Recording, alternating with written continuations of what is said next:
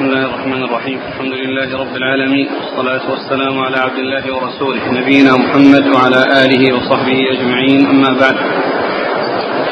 قال الإمام الحافظ أبو عيسى الترمذي رحمه الله تعالى قال في جامعه في كتاب تفسير القرآن من سورة النساء. قال حدثنا عبد بن حميد قال أخبرنا عبد الرزاق قال أخبرنا ابن جريج قال سمعت عبد الرحمن بن عبد الله بن أبي عمار يحدث عن عبد الله بن باباه عن يعلى بن أمية قال قلت لعمر بن الخطاب رضي الله عنهما إنما قال الله أن تقصروا من الصلاة إن خفتم أن يفتنكم وقد أمن الناس فقال عمر عجبت مما عجبت منه فذكرت ذلك لرسول الله صلى الله عليه وعلى آله وسلم فقال صدقة تصدق الله بها عليكم فاقبلوا صدقته. قال أبو عيسى هذا حديث حسن صحيح. بسم الله الرحمن الرحيم. الحمد لله رب العالمين وصلى الله وسلم وبارك على عبده ورسوله نبينا محمد وعلى آله وأصحابه أجمعين.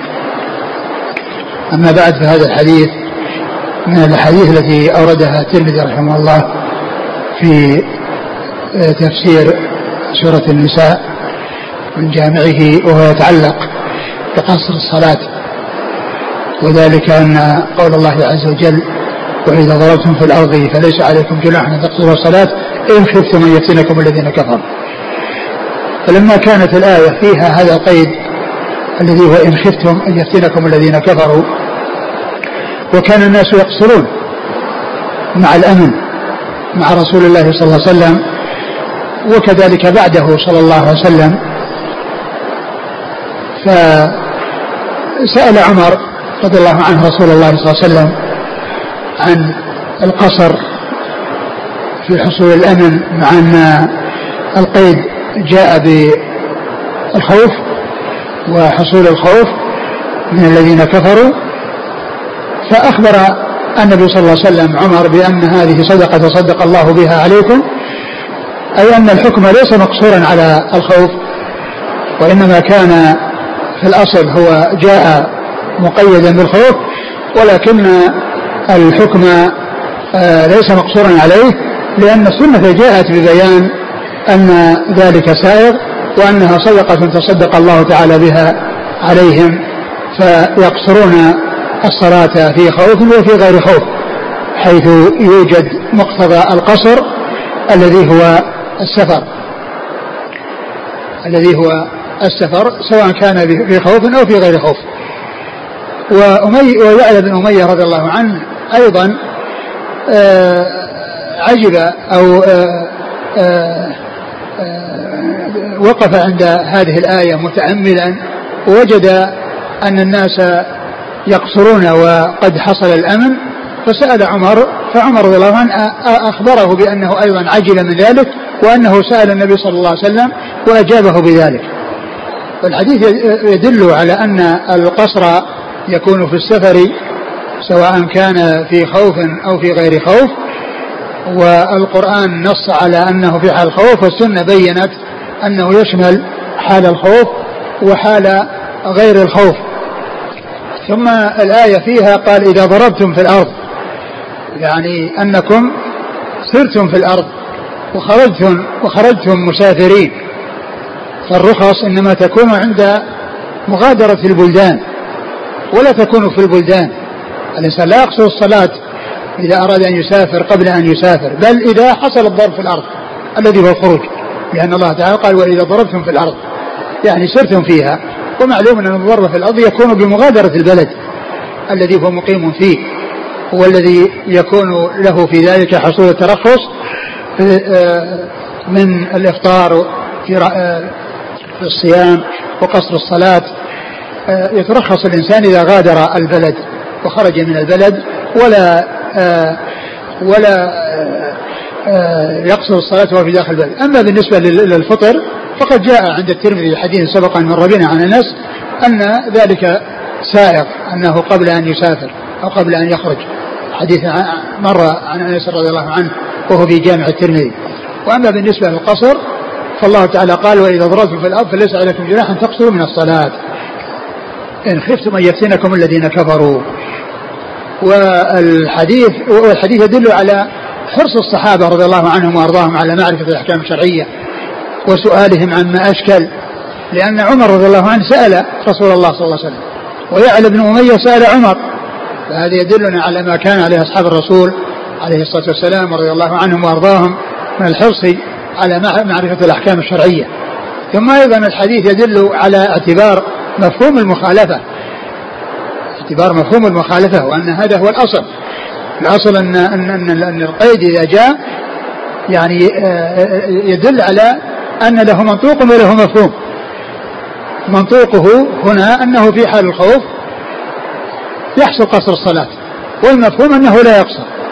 والمفهوم أنه لا يقصر ولكن جاءت السنة بمشروعية القصر وأنه لا يكون مفهوم لهذا لهذه الآية بمعنى أنه لا يجوز القصر إلا في حال الخوف بل جاءت السنة بأن الحكم يشمل هذا ويشمل هذا.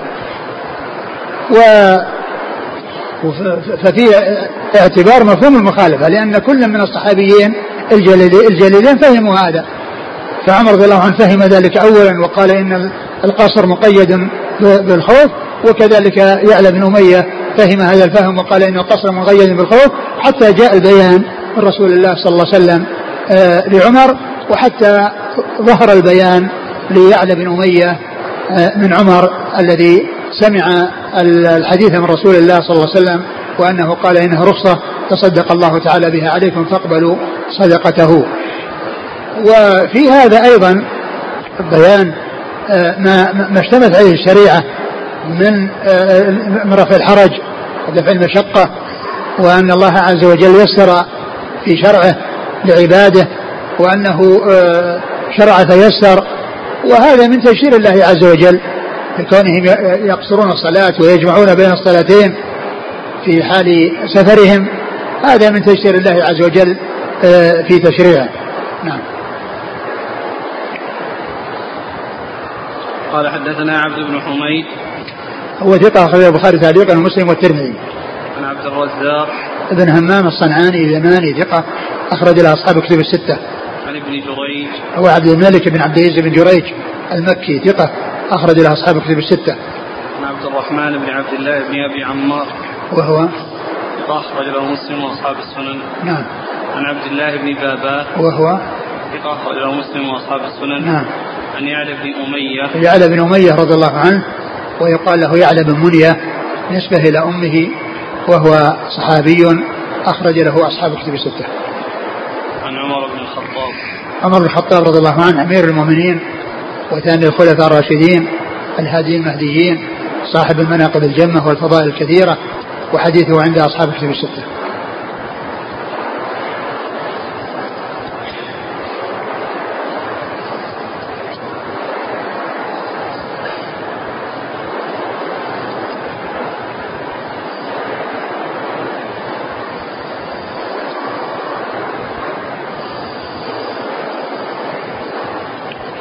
قال حدثنا محمود بن غيلان قال حدثنا عبد الصمد بن عبد الوارث قال حدثنا سعيد بن عبيد الهنائي قال حدثنا عبد الله بن شقيق قال حدثنا أبو هريرة رضي الله عنه أن رسول الله صلى الله عليه وعلى آله وسلم نزل بين ضجنان وعسفان فقال المشركون إن لهؤلاء صلاة هي أحب إليهم من آبائهم وأبنائهم وهي العصر فأجمعوا أمركم فميلوا عليهم ميلة واحدة. وإن جبريل أتى النبي صلى الله عليه وآله وسلم فأمره أن يقسم أصحابه شطرين فيصلي بهم. وتقوم طائفة أخرى وراءهم وليأخذوا حذرهم وأسلحتهم. ثم يأتي الآخرون ويصلون معه ركعة واحدة. ثم يأخذ هؤلاء حذرهم وأسلحتهم. فتكون لهم ركعة فتكون لهم ركعة ركعة ولرسول الله صلى الله عليه وآله وسلم ركعتان. قال أبو عيسى هذا حديث حسن غريب من هذا الوجه من حديث عبد الله بن شقيق عن أبي هريرة. ثم أورد أبو عيسى هذا الحديث عن أبي هريرة رضي الله عنه ويتعلق بصفة من صفات صلاة الخوف. لأن صلاة الخوف جاءت عن رسول الله صلى الله عليه وسلم على عدة أوجه. وقد مر عند الترمذي ذكر يعني جمل بعضها في صلاة الخوف. وهنا أورد يعني هذا الحديث عن أبي هريرة وأن لأنه يتعلق بذكر الآية وما جاء فيها وأن الكفار يعني يقولون أنهم يعني إذا الصحابة انشغلوا في صلاتهم التي هي أحب إليهم من من من, من أنفسهم ومن آبائهم وأبنائهم أنهم يميلون عليهم ميلة واحدة. يعني فيجهزون عليهم حتى يغلبوهم وحتى يتغلبوا عليهم. فجاء جبريل ونزل الوحي على رسول الله صلى الله عليه وسلم بأنه يقسم أصحابه مجموعتين. وهذا فيما إذا كان العدو في غير جهة القبلة. أما إذا كان في جهة القبلة فقد جاء في بعض الأحاديث أنهم يكون مجموعة مجموعة واحدة ولكن آه، يركع الصف الأول ثم يركع الصف الثاني وهكذا. ووجوههم أمام العدو. يعرفون العدو إذا حصل من تحرك هو أمامهم. لكن إذا كان وراءهم وخلفهم فإن الإمام أو أمير الجيش يقسم أصحابه مجموعتين. مجموعة تصلي معه ومجموعة تكون وجاه العدو ويأخذون حذرهم وأسلحتهم يعني على استعداد للعدو. ثم يصلي الإمام بمجموعة الركعة ثم تنصرف وتأخذ مكان الطائفة التي وجاه العدو وتأتي تلك التي وجاه العدو وتصلي معه في الركعة الثانية. فالرسول صلى الله عليه وسلم في هذه هذه الحالة وفي هذه الغزوة أو الوقعة أو المكان الذي حصل فيه يعني بين ضجنان وعسفان وأن الكفار تحدثوا فيما بينهم آه، في الإجهاز على المسلمين. ووصفوا حرصهم على صلاتهم ومحبتهم لها وأنها عظيمة في قلوبهم وأحب إليهم من من هو محبوب عندهم. فجبريل نزل بالوحي على رسول الله صلى الله عليه وسلم بأن يقسم أصحابه مجموعتين آه، على هذا النحو الذي جاء في هذا الحديث. وقد جاءت الأحاديث في صفة صلاة الخوف على على وجوه متعددة وهذه الصفة فيها أن الإمام صلى ركعتين وكل مجموعة صلت ركعة ركعة. وبعض أهل العلم قال إن أن أن المقصود بقوله ركعة ركعة أي وحدة مع, الإمام وأنهم أتموا لأنفسهم فيكون الإمام له ركعتان كما هو في الحديث وكل واحد من المأمومين يأتي بركعة مع الركعة التي مع الإمام فيكون الإمام له له ركعتان والإمام ركعتان والمأموم ركعتان. وبعض أهل العلم قال إنهم آه، على ظاهر الحديث أنه يكفيهم ركعة واحدة. يكفيهم ركعة واحدة هي المأمومين. وهذه إحدى صلاة إحدى الصلوات. وقد جاء في بعض الأحاديث عند النساء وغيره أنهم لم يقضوا. يعني معناه أنهم اكتفوا بركعة واحدة مع الإمام. أنهم اكتفوا بركعة واحدة يعني مع الإمام. فهم الحديث. بعض أهل العلم قال إن قوله ركعة ركعة أي أنهم ركعة ركعة مع الإمام وأنهم يضيفون إليها ركعة أخرى. وبعضهم لا قال الحديث على ظاهره وأن المقصود بذلك أنهم اكتفوا بركعة واحدة. والحديث ما في ذكر قضاء ولا قضاء ولا غير قضاء لكن جاء في آه، في بعض الأحاديث الصحيحة عن حذيفة وغيره أنهم صلوا ركعة ركعة ولم يقضوا. نعم. قال حدثنا محمود بن غيلان ثقة أخرج له أصحاب كتب الستة إلا أبا داود. عن عبد الصمد بن عبد الوارث. عبد الصمد بن عبد الوارث صدوق أخرجه أصحاب كتب الستة. عن سعيد بن عبيد الهنائي. سعيد بن عبيد الهنائي هو؟ لا بأس به. الترمذي والنسائي. ولا بأس به هي بمعنى صدوق. لا بأس به هي بمعنى صدوق. إلا عند يحيى بن معين فإنها بمعنى ثقة. لأن كلمة لا بأس به عند يحيى بن معين توثيق وأما عند غيره فهي دون التوثيق. وهي بمعنى صدوق. نعم عن عبد الله بن شقيق. عبد الله بن شقيق العقيلي هو ثقة أخرجه البخاري تعليقا. البخاري هذه المفرد ومسلم وأصحاب السنة. عن أبي هريرة. عن أبي هريرة عبد الرحمن بن صخر الدوسي رضي الله عنه وهو أكثر الصحابة حديثا.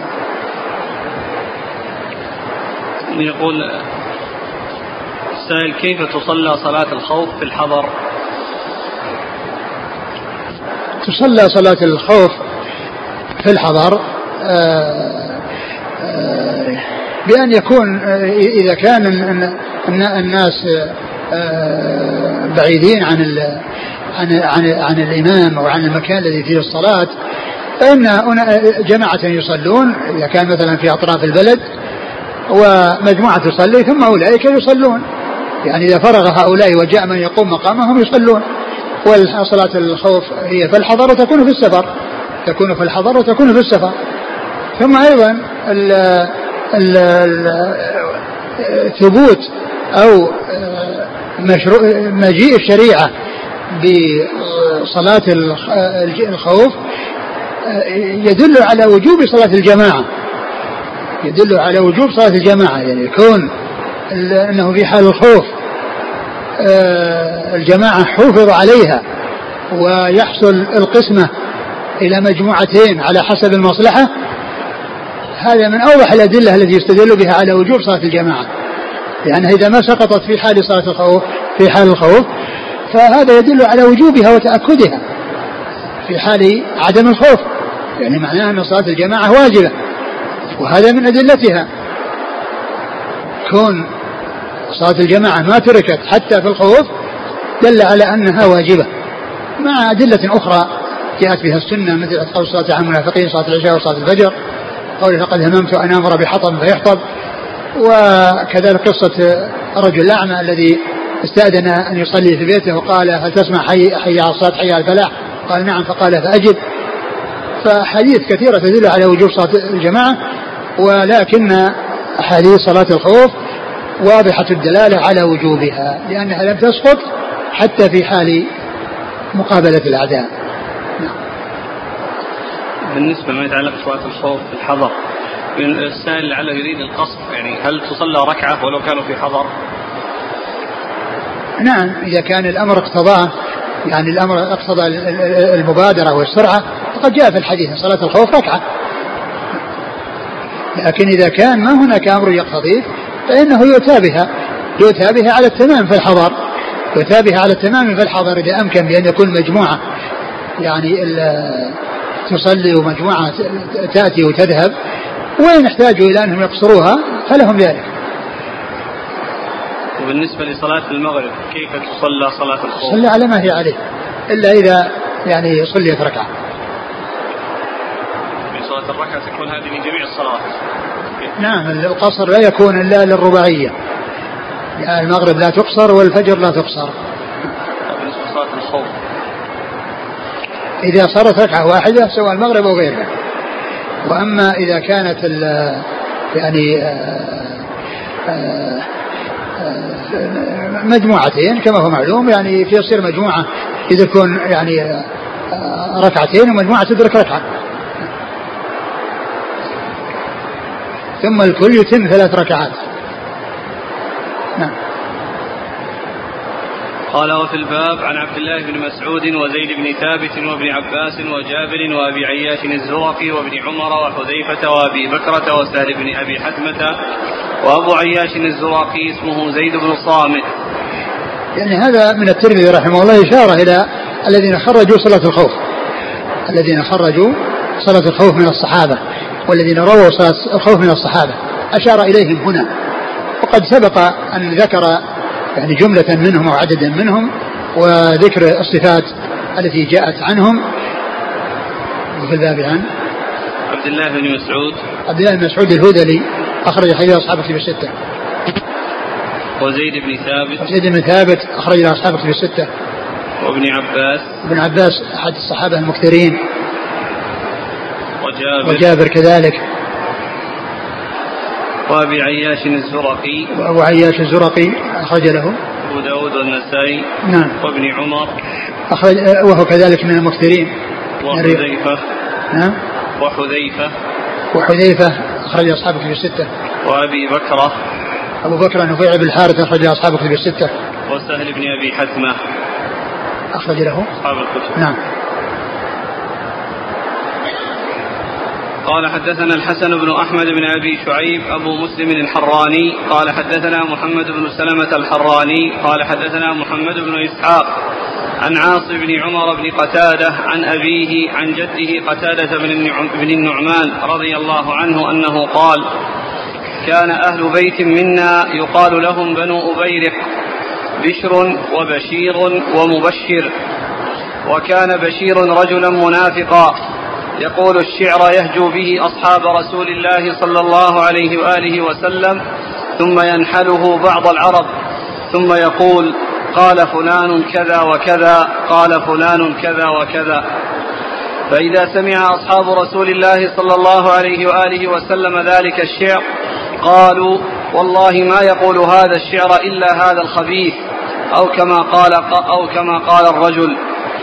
وقالوا وقالوا ابن الأبيرق قالها قال وكان أهل بيت حاجة وفاقة في الجاهلية والإسلام وكان الناس إنما طعامهم إنما طعامهم بالمدينة التمر والشعير وكان الرجل إذا كان له يسار فقدمت ضافطة من الشام من الدرمك ابتاع الرجل منها فخص بها نفسه وأما العيال فإنما طعامهم التمر والشعير فقدمت ضافطة من الشام فابتاع عمي رفاعة بن زيد رضي الله عنه حملا من الدرمك فجعله في مشربة له وفي المشربة سلاح ودرع وسيف.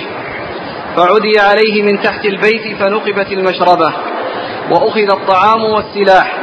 فلما أصبح أتاني عمي رفاعة فقال يا ابن أخي إنه قد عدي علينا في ليلتنا هذه.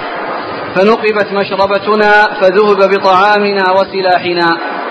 قال فتحسسنا في الدار وسألنا فقيل لنا قد رأينا بني أبيرق استوقدوا في هذه الليلة ولا نرى فيما نرى إلا على طعام إلا على بعض طعامكم. قال وكان بنو أبيرق أعد أعد. أعد الكلام الأخير. بني أبيرق. قال فتحسسنا في الدار وسألنا فقيل لنا قد رأينا بني أبيرق استوقدوا في هذه الليلة ولا نرى فيما نرى إلا على بعض طعامكم. قال وكان بنو أبيرق قالوا ونحن نسأل في الدار والله ما نرى صاحبكم إلا لبيد بن سهل. رجل منا له صلاح وإسلام. فلما سمع لبيد اخترط سيفه وقال أنا أسرق؟ فوالله ليخالطنكم هذا السيف أو لتبينن هذه السرقة. قالوا إليك عنا أيها الرجل فما أنت بصاحبها؟ فسألنا في الدار حتى لم نشك أنهم أصحابها. فقال لي عمي يا ابن أخي لو أتيت رسول الله صلى الله عليه وآله وسلم فذكرت ذلك له. قال قتادة فأتيت رسول الله صلى الله عليه وآله وسلم فقلت إن أهل بيت منا أهل جفاء عمدوا إلى عمي رفاعة بن زيد فنقبوا مشربة له وأخذوا سلاحه وطعامه فليردوا علينا سلاحنا فأما الطعام فلا حاجة لنا فيه.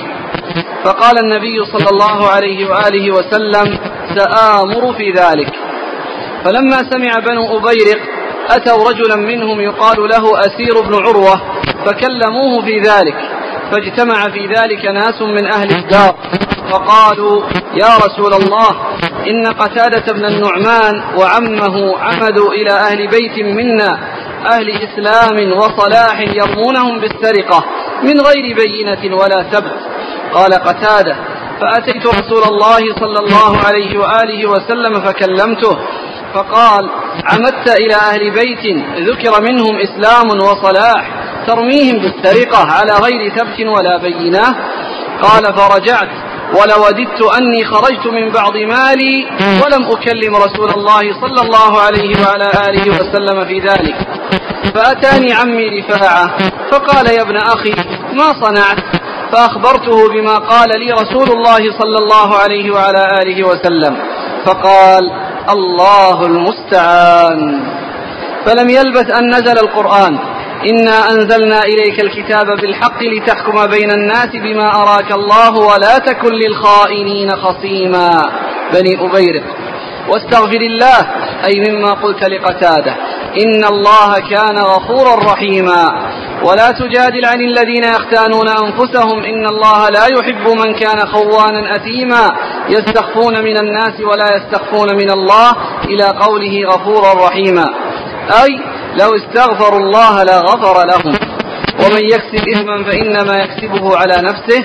إلى قوله إثما مبينا. قوله للبيد.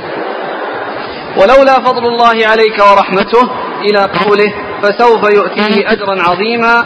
فلما نزل القرآن أتى رسول الله صلى الله عليه وعلى آله وسلم بالسلاح فرده إلى رفاعة.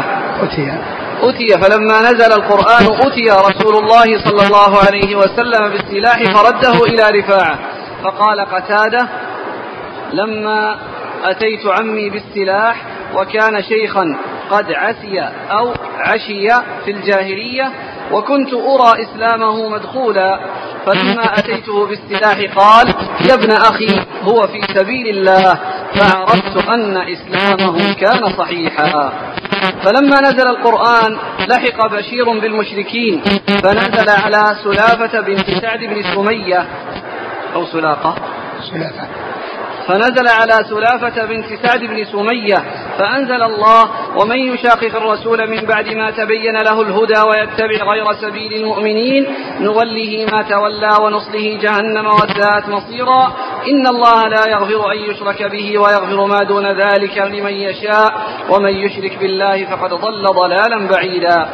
فلما نزل على سلافة رماها حسان بن ثابت رضي الله عنه بأبيات من شعره. فأخذت رحله فوضعته على رأسها ثم خرجت به فرمت به في الأبطح ثم قالت أهديت لي شعر حسان ما كنت تأتي تأتيني بخير. قال أبو عيسى هذا حديث غريب لا نعلم أحدا أسنده غير محمد بن سلمة الحراني. وروى يونس بن بكير وغير واحد هذا الحديث عن محمد بن إسحاق عن عاصم بن عمر بن قتادة مرسل لم يذكروا فيه عن أبيه عن جده. وقتادة هو أخو أبو سعيد الخدري رضي الله عنه أمه وأبو سعيد الخدري سعد بن مالك بن سنان. ثم ورد أبو عيسى هذا الحديث لقتادة بن النعمان هذا الحديث الطويل الذي يتعلق بالآيات في سورة النساء آه، إن أنزلنا الكتاب بالحق تحكم بين الناس بما أراك الله. الآيات لأنه يتعلق بتفسير هذه الآيات. أورد الترمذي رحمه الله هذا الحديث في تفسير سورة النساء. وهذا الحديث آه، فيه أن قتادة ابن النعمان رضي الله عنه وهو وهو الصحابي الذي قصته معروفة في خروج عينه وبروزها ثم الرسول صلى الله عليه وسلم أخذها وردها إلى مكانها فصارت من أحسن ما يكون وصارت كالعين الثانية. هذا هو قتادة بن عمان هو صاحب هذه القصة الذي خرجت عينه فردها رسول الله صلى الله عليه وسلم. والذي يقول أحد أبنائه لما قيل له من أنت؟ قال أنا ابن الذي سالت على الخد عينه. فردت بيمين المصطفى أحسن الرد. أنا الذي أنا ابن الذي سالت على الخد عينه فردت بيمين المصطفى أحسن الرد. يقول قتادة رضي الله عنه أنه كان آآ آآ له عم الشغل في أوله. حديث قال كان أهل بيت منا نعم. يقال لهم كان أهل بيت منا يقال لهم بنو أبيرق. يعني كانوا آه، ضعفاء وفقراء. نعم كان بشر وبشير ومبشر. نعم نعم وكان بشير رجلا منافقا. نعم. يقول الشعر يهجو به أصحاب رسول الله صلى الله عليه وسلم. يعني كان شاعرا ويقول الشعر يهجو به أصحاب الرسول صلى الله عليه وسلم ثم يضيفه إلى غيره. يعني حله غيره. فيقول قال فلان كذا وقال فلان كذا هو الذي قاله ولم يقل ما أسند إليه شيئا وإنما هو كذب عليه. جمع بين المصيبتين أتى بشعر يهجو به أصحاب الرسول صلى الله عليه وسلم والمصيبة الثانية أنه ألصقه بغيره ونسبه إلى غيره فجمع بين مصيبتين.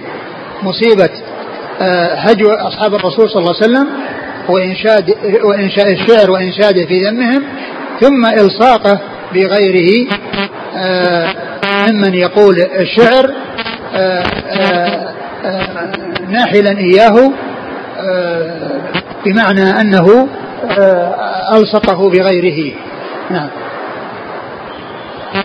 فإذا سمع أصحاب رسول الله صلى الله عليه وسلم ذلك الشعر قالوا والله ما يقول هذا الشعر إلا هذا الخبيث أو كما قال الرجل.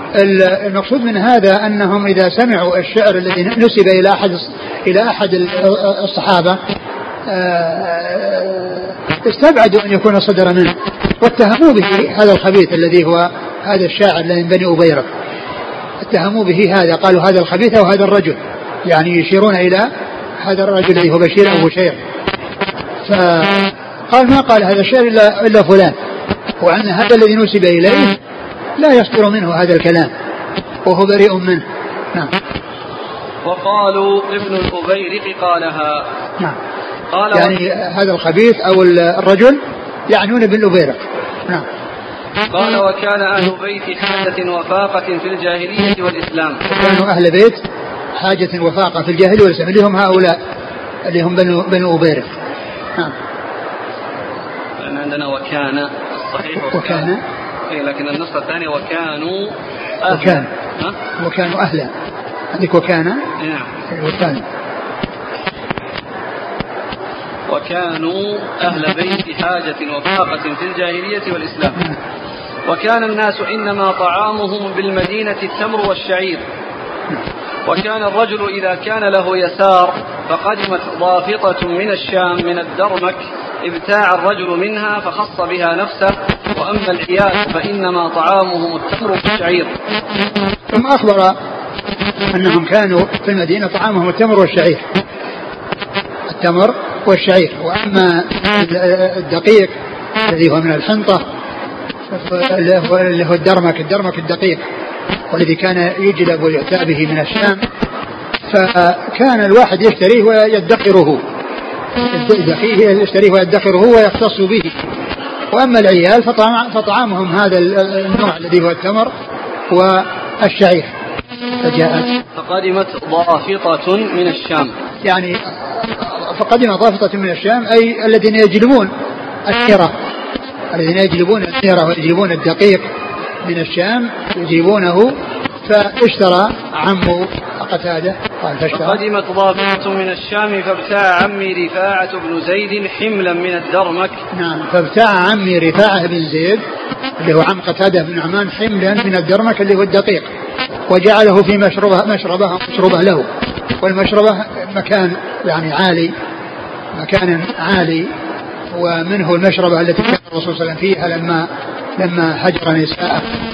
آه، كان في تلك المشربة كما جاء في الحديث في مشربة.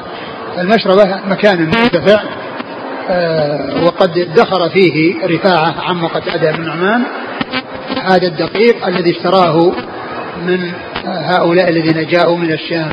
نعم.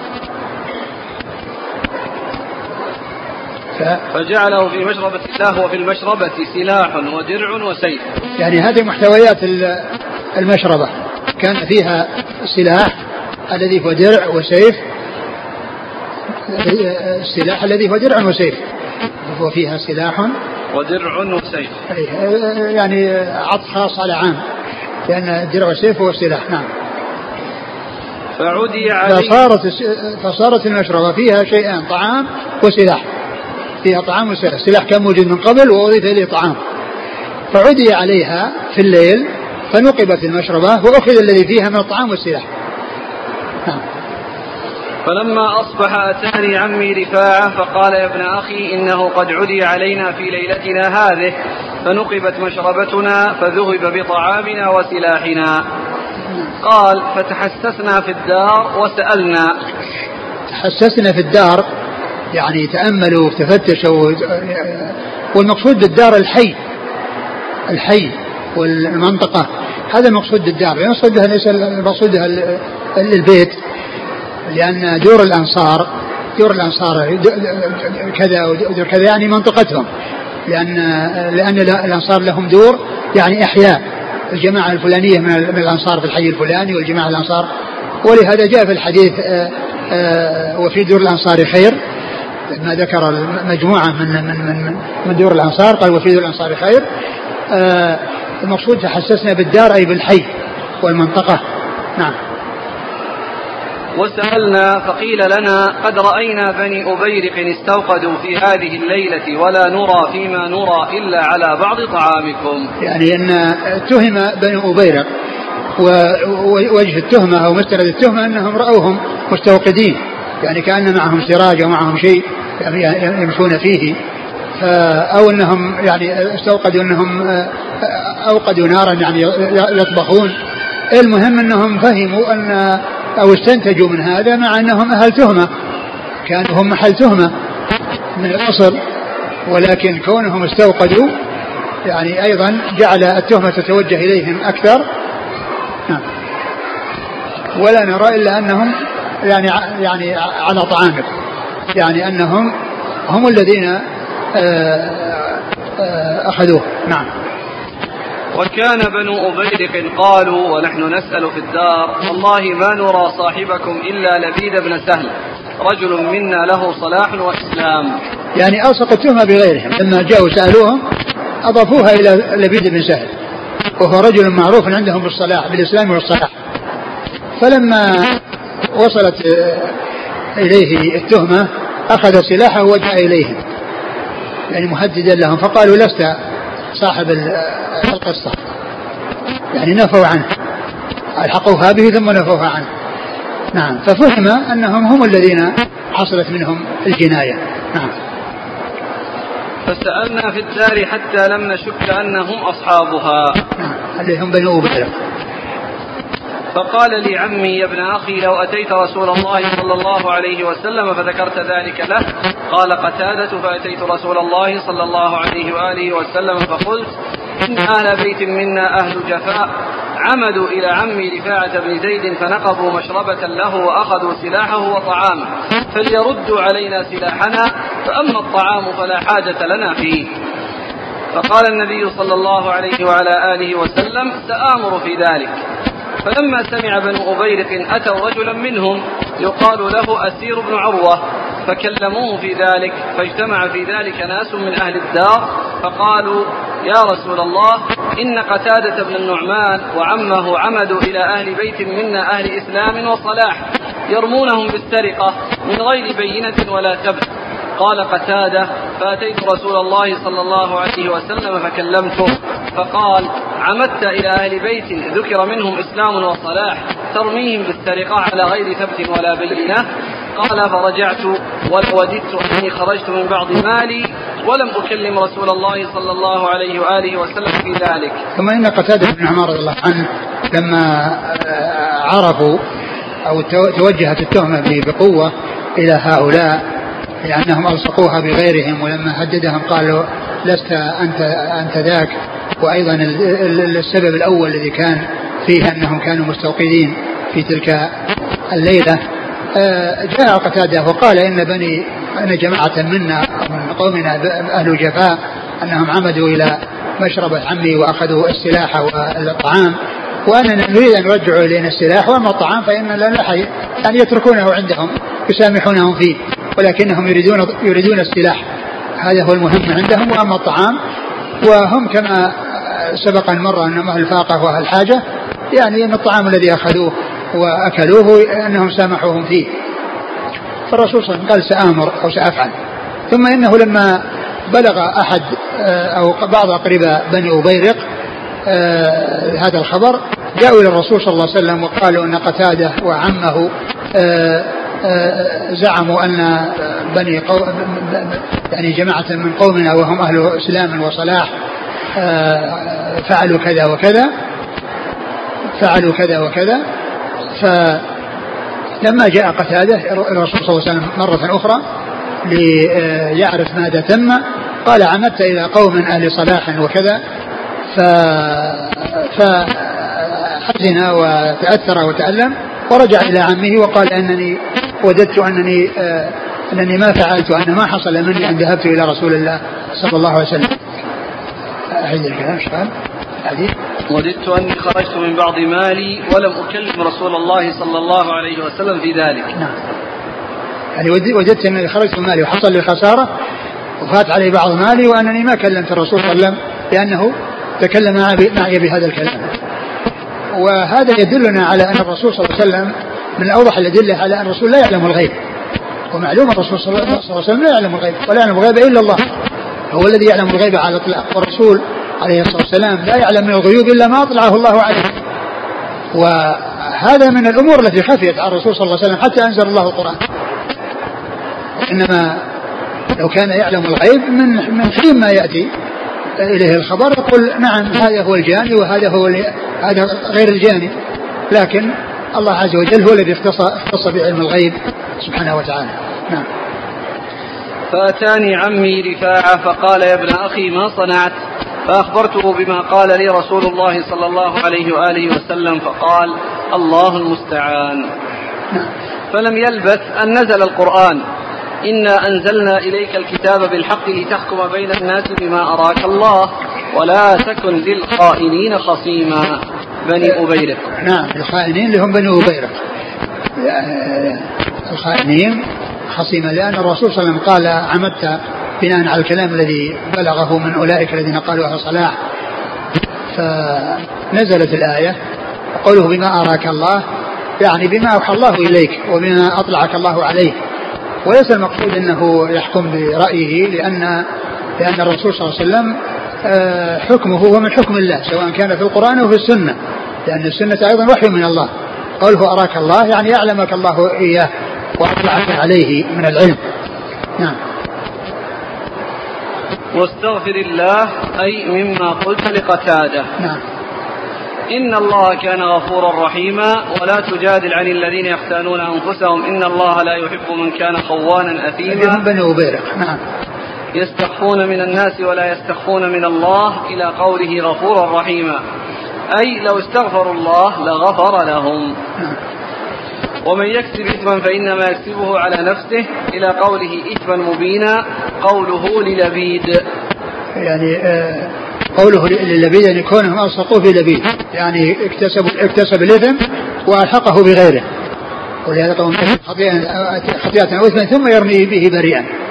فقد احتمل بهتانا وإثما وهذا هذا هو الذي حصل من هذا الرجل لأنه اكتسب هذا الإثم ثم ألصقه بغيره. وهذا أيضا يعني هذا من حيث الفعل. وأما من حيث القول فقد تقدم في أول الحديث أنه كان يقول الشعر ثم ينسبه إلى بعض الصحابة ممن لم يقولوه. فإذا يأتي بالكلام السيء ويلصقه بغيره ويأتي بالفعل السيء ويلصقه بغيره. ويأتي بالفعل السيء الذي هو السرقة ويلصقه بغيره. نعم. ولولا فضل الله عليك ورحمته إلى قوله فسوف يؤتيه أجرا عظيما. فلما نزل القرآن أتي رسول الله صلى الله عليه وسلم بالسلاح فرده إلى رفاعة. فقال قتادة لما أتيت عمي بالسلاح وكان شيخا قد عسي أو عشي في الجاهلية. عسي يعني آه ضعف يعني و أو عشي يعني ضعف بصره. أو عشي ضعف بصره نعم.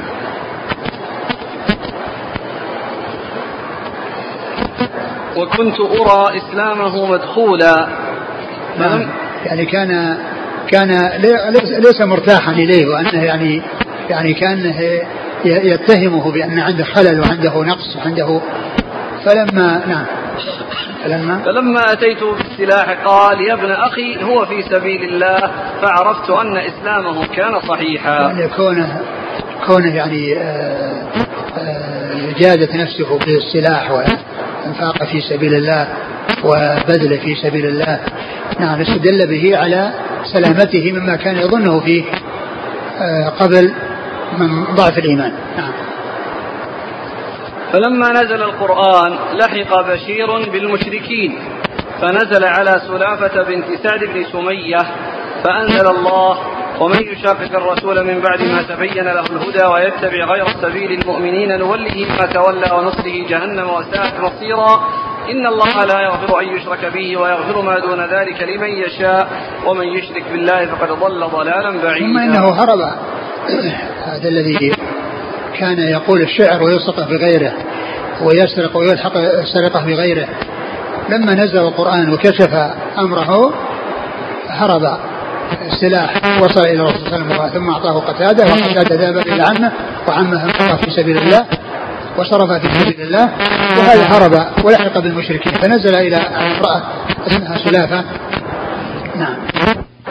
فلما نزل على سلافة رماها حسان بن ثابت بأبيات من شعره فأخذ يعني أنشأ أبيات يسبها ويهجوها هذا الذي يعني هذه التي استضافت وصار يعني هذا الرجل الذي هرب. يعني ضيفا عندها. نعم. فأخذت رحله فوضعته على رأسها ثم خرجت به فرمت به في الأبطح.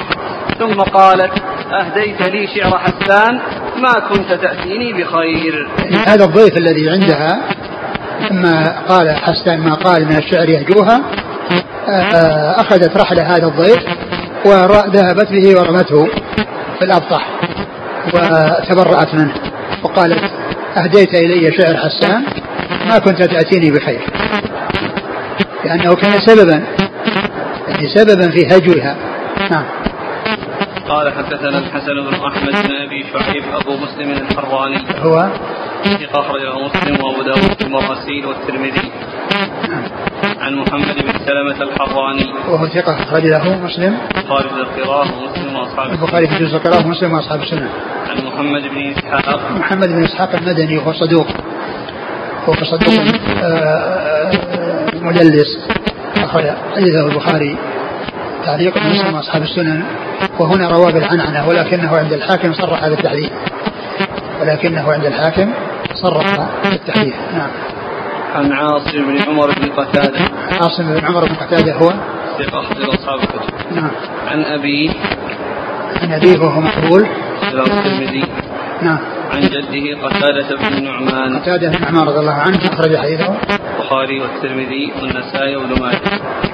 البخاري. الترمذي النسائي وابن ماجه. الحديث في إسناده هذا الرجل المقبول الذي فيه يعني كلام وعنعنة محمد بن إسحاق آه، آه، زالت بحصول التحديث منه في مستدرك الحاكم. والحديث حسنه الشيخ الألباني. فلا أدري يعني وش يعني هل هل وجد يعني شيء يعني أو أن أو أن هذا الذي هو أبو أبو عاصم أنه يعني حديثه أو الكلام فيه. لا أدري وش وجه التحسين والإسناد فيه, فيه, فيه هذا المقبول ومقبول لا يحتج به إلا إذا اعتضد. نعم. وروى يونس بن بكير. يونس بن بكير صدوق أخرج له. صدوق يختلف البخاري تعليقا ومسلم وأبو داود والترمذي وابن ماجه. نعم. هذا الحديث عن محمد بن إسحاق عن عاصم بن عمر بن قتادة مرسل لم يذكروا فيه عن أبيه عن جده. وقتادة هو أخو أبو سعيد الخدري لأمه وأبو سعيد الخدري سعد بن مالك بن سنان. قال حدثنا خلاد بن أسلم قال حدثنا النضر بن شميل عن إسرائيل عن ثوير بن أبي فاختة عن أبيه عن علي بن أبي طالب رضي الله عنه أنه قال ما في القرآن آية أحب إلي من هذه الآية. إن الله لا يغفر أن يشرك به ويغفر ما دون ذلك لمن يشاء. قال هذا حديث حسن غريب. وأبو فاختة اسمه سعيد بن علاقة. وثوير يكنى أبا جهم. وهو كوفي. رجل من التابعين. وقد سمع من ابن عمر وابن الزبير. وابن مهدي كان يغمزه قليلا. ثم أبو عيسى هذا الحديث عن علي رضي الله عنه. أنه قال أن هذه الآية إن الله لا يغفر أن يشرك به أنها أحب إلى آية إليه. ووجه ذلك أن فيها قوله ويغفر ما دون ذلك لمن يشاء. فكل شرك فكل ذنب دون الشرك فهو يمكن أن يغفر وأن يتجاوز الله عن صاحبه وأن يدخل الجنة دون أن يعذبه. فهذا هو وجه. ثم أيضا فيه يعني بيان بطلان ما كان عليه الخوارج. بطلان ما كان عليه الخوارج من قولهم بتكفير أصحاب الذنوب وأنهم وأن وأنهم مخلدون في النار وأنهم كفار. يعني ففيه آه هذا الفضل من الله عز وجل وأنه يتجاوز عن كل ذنب دون الشرك. وفيه أيضا آه، بيان فساد ما عليه الخوارج الذين خرجوا عليه وكفروا مرتكب الكبيرة وجعلوه خالدا مخلدا في النار. وهذا خلاف ما جاء في القرآن لأن الله تعالى يقول إن الله لا يغفر أن يشرك به ويغفر ما دون ذلك لمن يشاء ويغفر ما دون ذلك لمن يشاء. وهذا معلوم أنه إذا كان بغير توبة أما إذا حصلت التوبة فكل الذنوب الشرك وغير الشرك كله يذهب بالتوبة وتجبه التوبة كما جاء في الحديث عن عمرو بن العاص رضي الله عنه عند إسلامه وبدء إسلامه لما جاء ومد يده ليبايع الرسول صلى الله عليه وسلم فمد الرسول صلى الله عليه وسلم يده فقبض عمرو يده فقال لماذا يا عمرو؟ قال أردت أن أشترط قال وماذا؟ قال أن يغفر لي قال ما علمت أن الإسلام يهدم ما كان قبله وأن الهجرة تهدم ما كان قبلها وأن الحج يهدم ما كان قبله. فالذنوب كلها تغفر بالتوبة. الشرك وغير الشرك. ولكن الشيء الذي يكون آه، بدون توبة والذي يغفر من غير حصول التوبة هو ما دون الشرك. هو ما دون الشرك. نعم. قال حدثنا خلاد بن أسلم. هو ثقة أخرجه الترمذي والنسائي. نعم. عن النضر بن شميل. وهو ثقة أخرج أصحاب في الستة. عن إسرائيل. وهو ثقة أخرج أصحاب في الستة. عن ثوير بن أبي فاختة. وهو ضعيف أخرجه الترمذي. عن أبيه. وهو ثقة أخرجه الترمذي وابن ماجه. نعم. عن علي بن أبي طالب. رضي الله عنه أمير المؤمنين ورابع الخلفاء الراشدين الهادي المهديين صاحب المناقب الجمة والفضائل الكثيرة رضي الله عنه وأرضاه. نعم.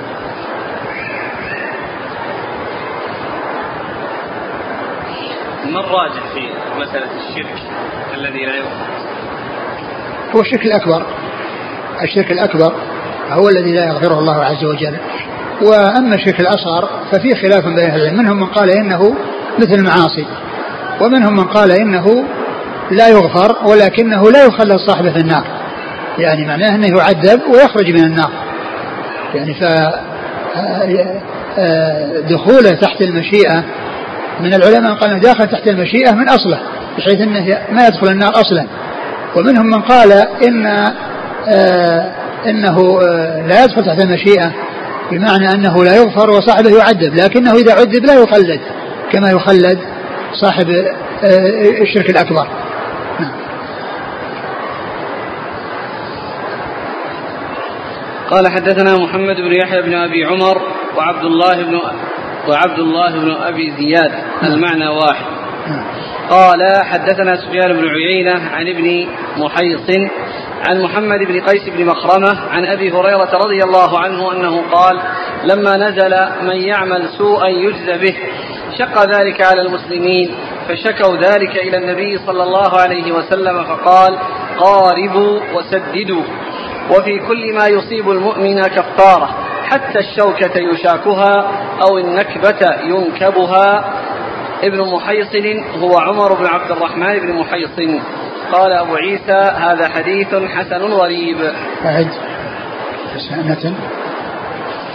لما نزل من يعمل سوءا يجزى به. شق ذلك على المسلمين فشكوا ذلك إلى النبي صلى الله عليه وسلم. نعم لما نزل من من يعمل سوءا يجزى به شق ذلك على المسلمين. معنى ذلك أن من عاصلت من معصية فإنه يعاقب عليها. فإنه يعاقب عليها. من يعمل سوءا يجزى به. فشق ذلك على المسلمين لأنهم فهموا أنهم يعاقبون على كل ما يصدر منهم من السوء. فشكوا ذلك إلى رسول الله صلى الله عليه وسلم. فقال إيش؟ إنه يكفر. قال قاربوا وسددوا. قال قاربوا وسددوا. يعني قاربوا آه اعملوا الأعمال على وجه المقاربة والاعتدال لا غلو ولا تقصير لا تغلوا ولا تقصروا وسددوا يعني اعملوا السداد والسير على ما هو سداد دون إفراط أو تفريط و وكل شوكة. وما يصيب وكل وفي كل ما يصيب المؤمن كفارة. وفي كل ما يصيب المؤمن كفارة. يعني أن هذه السوء الذي يحصل الإنسان والسيئات التي تحصل للإنسان والتي قال الله أنه يجزى بها تكفرها تكفرها المكفرات التي منها المصائب والأمراض والأسقام. ولهذا قال الرسول صلى الله عليه وسلم عجبا لأمر المؤمن إن أمره كله له خير إن أصابته ضراء صبر فكان خيرا له وإن أصابته سراء شكر فكان خيرا له وليس ذلك لأحد إلا المؤمن. فما يصيب الإنسان من المصائب ويصبر عليها ويحتسب هذا يكون كفارة لمن حصل لمن حصلت منه الذنوب. نعم. حتى الشوكة يشاكها أو النكبة ينكبها. نعم. قال حدثنا محمد بن يحيى بن أبي عمر. هو العدني وهو صدوق أخرج له الترمذي البخاري أخرج له مسلم والترمذي والترمذي والنسائي. مسلم والترمذي والنسائي وابن ماجه. مسلم والترمذي والنسائي وابن ماجه. وعبد الله ابن أبي عبد الله بن أبي زياد. هو؟ صدوق أبو داود والترمذي وابن ماجه. نعم. المعنى واحد عن سفيان بن عيينة. سفيان بن عيينة المكي ثقة أخرج أصحاب في الستة. عن ابن محيص. وهو عمر بن عبد الله عمر بن عبد الرحمن. بن عبد الرحمن. بن محيصن بن محيصن وهو؟ مقبول. نعم. وله مسلم والترمذي والنسائي. نعم. عن محمد بن قيس بن مخرمة. وهو؟ له رؤية وله مسلم وأبو داود في المراسيل والترمذي والنسائي. نعم. عن أبي هريرة. نعم.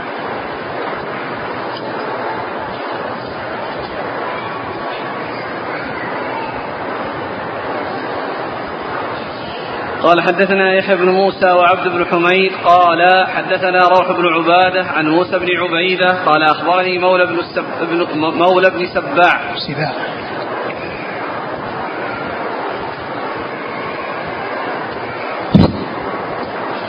قال أخبرني مولى بن سباع قال سمعت عبد الله عبد الله بن عمر يحدث عن أبي بكر الصديق رضي الله عنهم قال كنت عند رسول الله صلى الله عليه وآله وسلم فنزل فأنزلت عليه هذه الآية. من يعمل سوءا يجز به ولا يجد له من دون الله وليا ولا نصيرا. فقال رسول الله صلى الله عليه وآله وسلم يا أبا بكر ألا أقرأ ألا أقرئك آية أنزلت علي؟ قلت بلى يا رسول الله. قال فأقرأنيها فلا أعلم إلا أني قد كنت وجدت انقصاما في ظهري فتمطأت لها. فقال رسول الله صلى الله عليه وسلم ما شأنك يا أبا بكر؟ قلت يا رسول الله بأبي أنت وأمي وأينا لم يعمل سوءا وإنا لمجزون بما عملنا. فقال رسول الله صلى الله عليه وسلم أما أنت يا أبا بكر والمؤمنون فتجزون بذلك في الدنيا حتى تلقوا الله وليس لكم ذنوب وأما الآخرون فيجمع ذلك لهم حتى يجزوا به يوم القيامة. قال أبو عيسى هذا حديث غريب وفي إسناده مقال. موسى بن عبيدة يضعف في الحديث.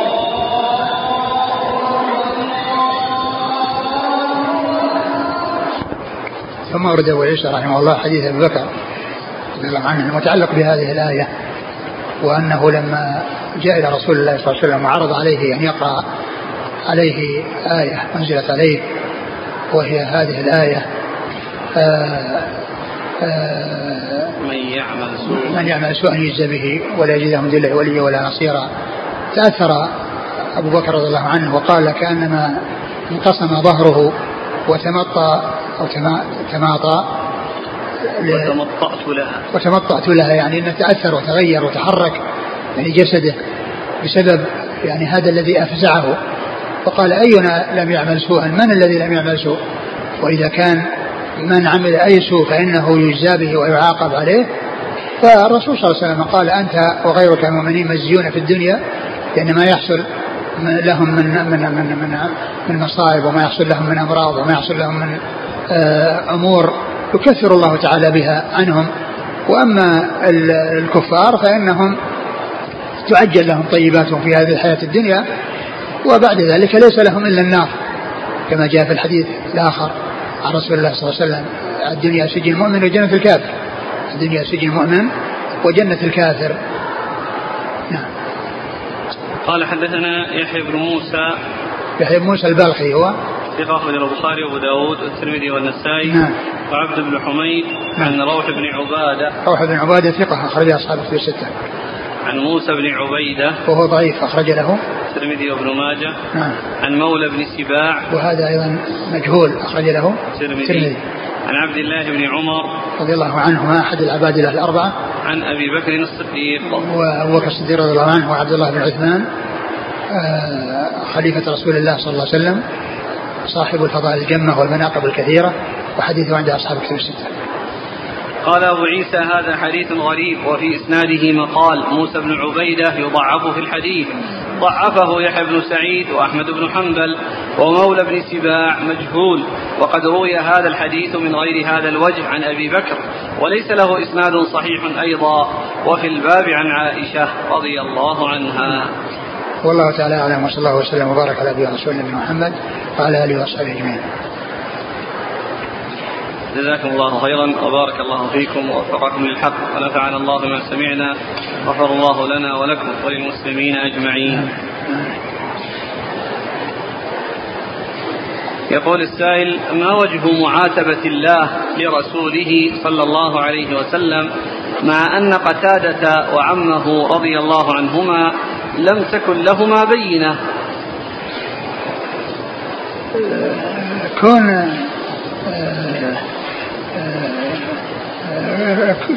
كون أولئك الذين جاءوا الذين جاءوا إليه وقالوا أنهم أهل صلاح وكذا ففي أول الأمر ما عاتب وإنما قال سنفعل.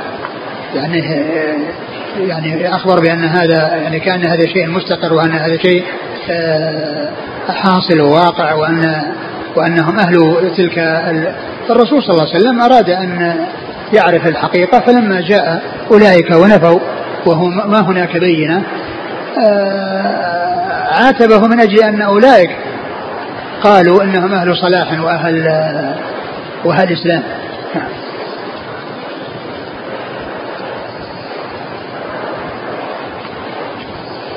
يقول آه، شخص اشترى منزل وعلى المنزل قرض ربوي فما حكم الذي اشتراه؟ آه، الإنسان إذا اقترض يعني قرضا ربويا وبعد آه، ذلك تاب وندم على ما حصل فله أن يستعمل ذلك المكان أو ذلك المنزل ويتوب إلى الله عز وجل ما قد حصل منه في الماضي. وأما الإنسان الذي الذي آه، يريد أن يشتري فالأولى في حقه أن لا يشتري مثل هذا. لكن إذا كان اشتراه وقد حصل فإنه لا حرج عليه إن شاء الله. لكن الأولى الا يشتريه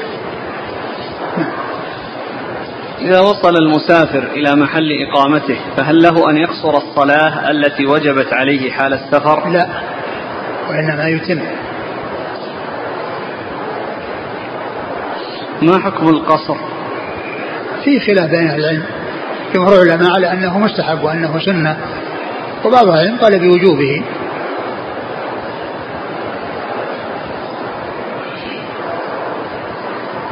قوله صلى الله عليه وسلم في حديث جابر نصرت بالرعب مسيرة شهر.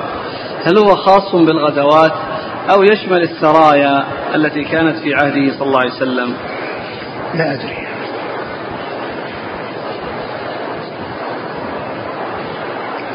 يقول بعض المدن أصبحت متصلة فإذا خرج المسافر من المدينة التي يقيم فيها وقد يعني بعد عن العمائر قرابة ستين أو ثمانين كيلو متر فهل يجوز الصلاة قصرا قبل مغادرة العمران؟ المدينة التي يسكن فيها الإنسان لا إذا خرج منها لا يقصر إلا إذا جاوز العمران. إذا جاوز العمران بدأ القصر. وإذا كان العمران يعني متصل والمدينة اتسعت فإن مجاوزتها لا تكون إلا بعد الخروج من آخرها. الخروج من آخرها لأن اتساع المدينة هي مدينة يعني يطلق عليه اسم المدينة مدينة تكون صغيرة ثم تكون كبيرة. والخروج منها ومغادرتها وحصول الضرب في الأرض بعد مجاوزة هذا البنيان. هذا البنيان سواء كانت كبيرة أو صغيرة. كيف يكون اتصلت مدينتين؟ يقول أن المدى يعني فهمتم السؤال أن المدن أصبحت متصلة فإذا خرج المسافر من مدينته التي يقيم فيها. مدينة مدينة التي يقيم فيها هي التي إذا خرج منها وترك عمرانها وراءه عند ذلك يبدأ يبدأ بالقصر لكن كأنها اللي فهمته أن المدينة قد تكون يعني طولها عرضها أكثر من 60 كيلو متر فهو قد غادر منزله ولا زال داخل حدود هذا كله في المدينة. هذا ولو كان طولها 60 متر ولو بلغت بلغت في المسافة القصر بعد مغادرة البنيان ولو اتسعت المدينة. وهذا يسأل يقول قد حصل له ذلك وأنه قصر وهو داخل البلد قبل أن يسافر فماذا عليه الآن؟ يعيد, يعيد تلك الصلاة نعم وكذلك يقول قد جمعت الظهر مع العصر وأنا داخل البلد على كل هو الكلام إذا كان حصل القصر إذا كان في قصر فهذا هو الذي وكذلك أيضا الجمع يكون الجمع في الجمع يجوز الجمع يعني للحاجة والرسول صلى الله عليه وسلم جمع بين يعني فما يحتاج إلى أنه يعيد ذلك الذي جمعه ولكن القصر هو الذي يحتاج إلى إعادة. ويعيدها إتمام. إيش يعيدها تامة يعيدها تامة جزاكم الله خيرا. سبحانك اللهم وبحمدك أشهد أن لا إله إلا أنت.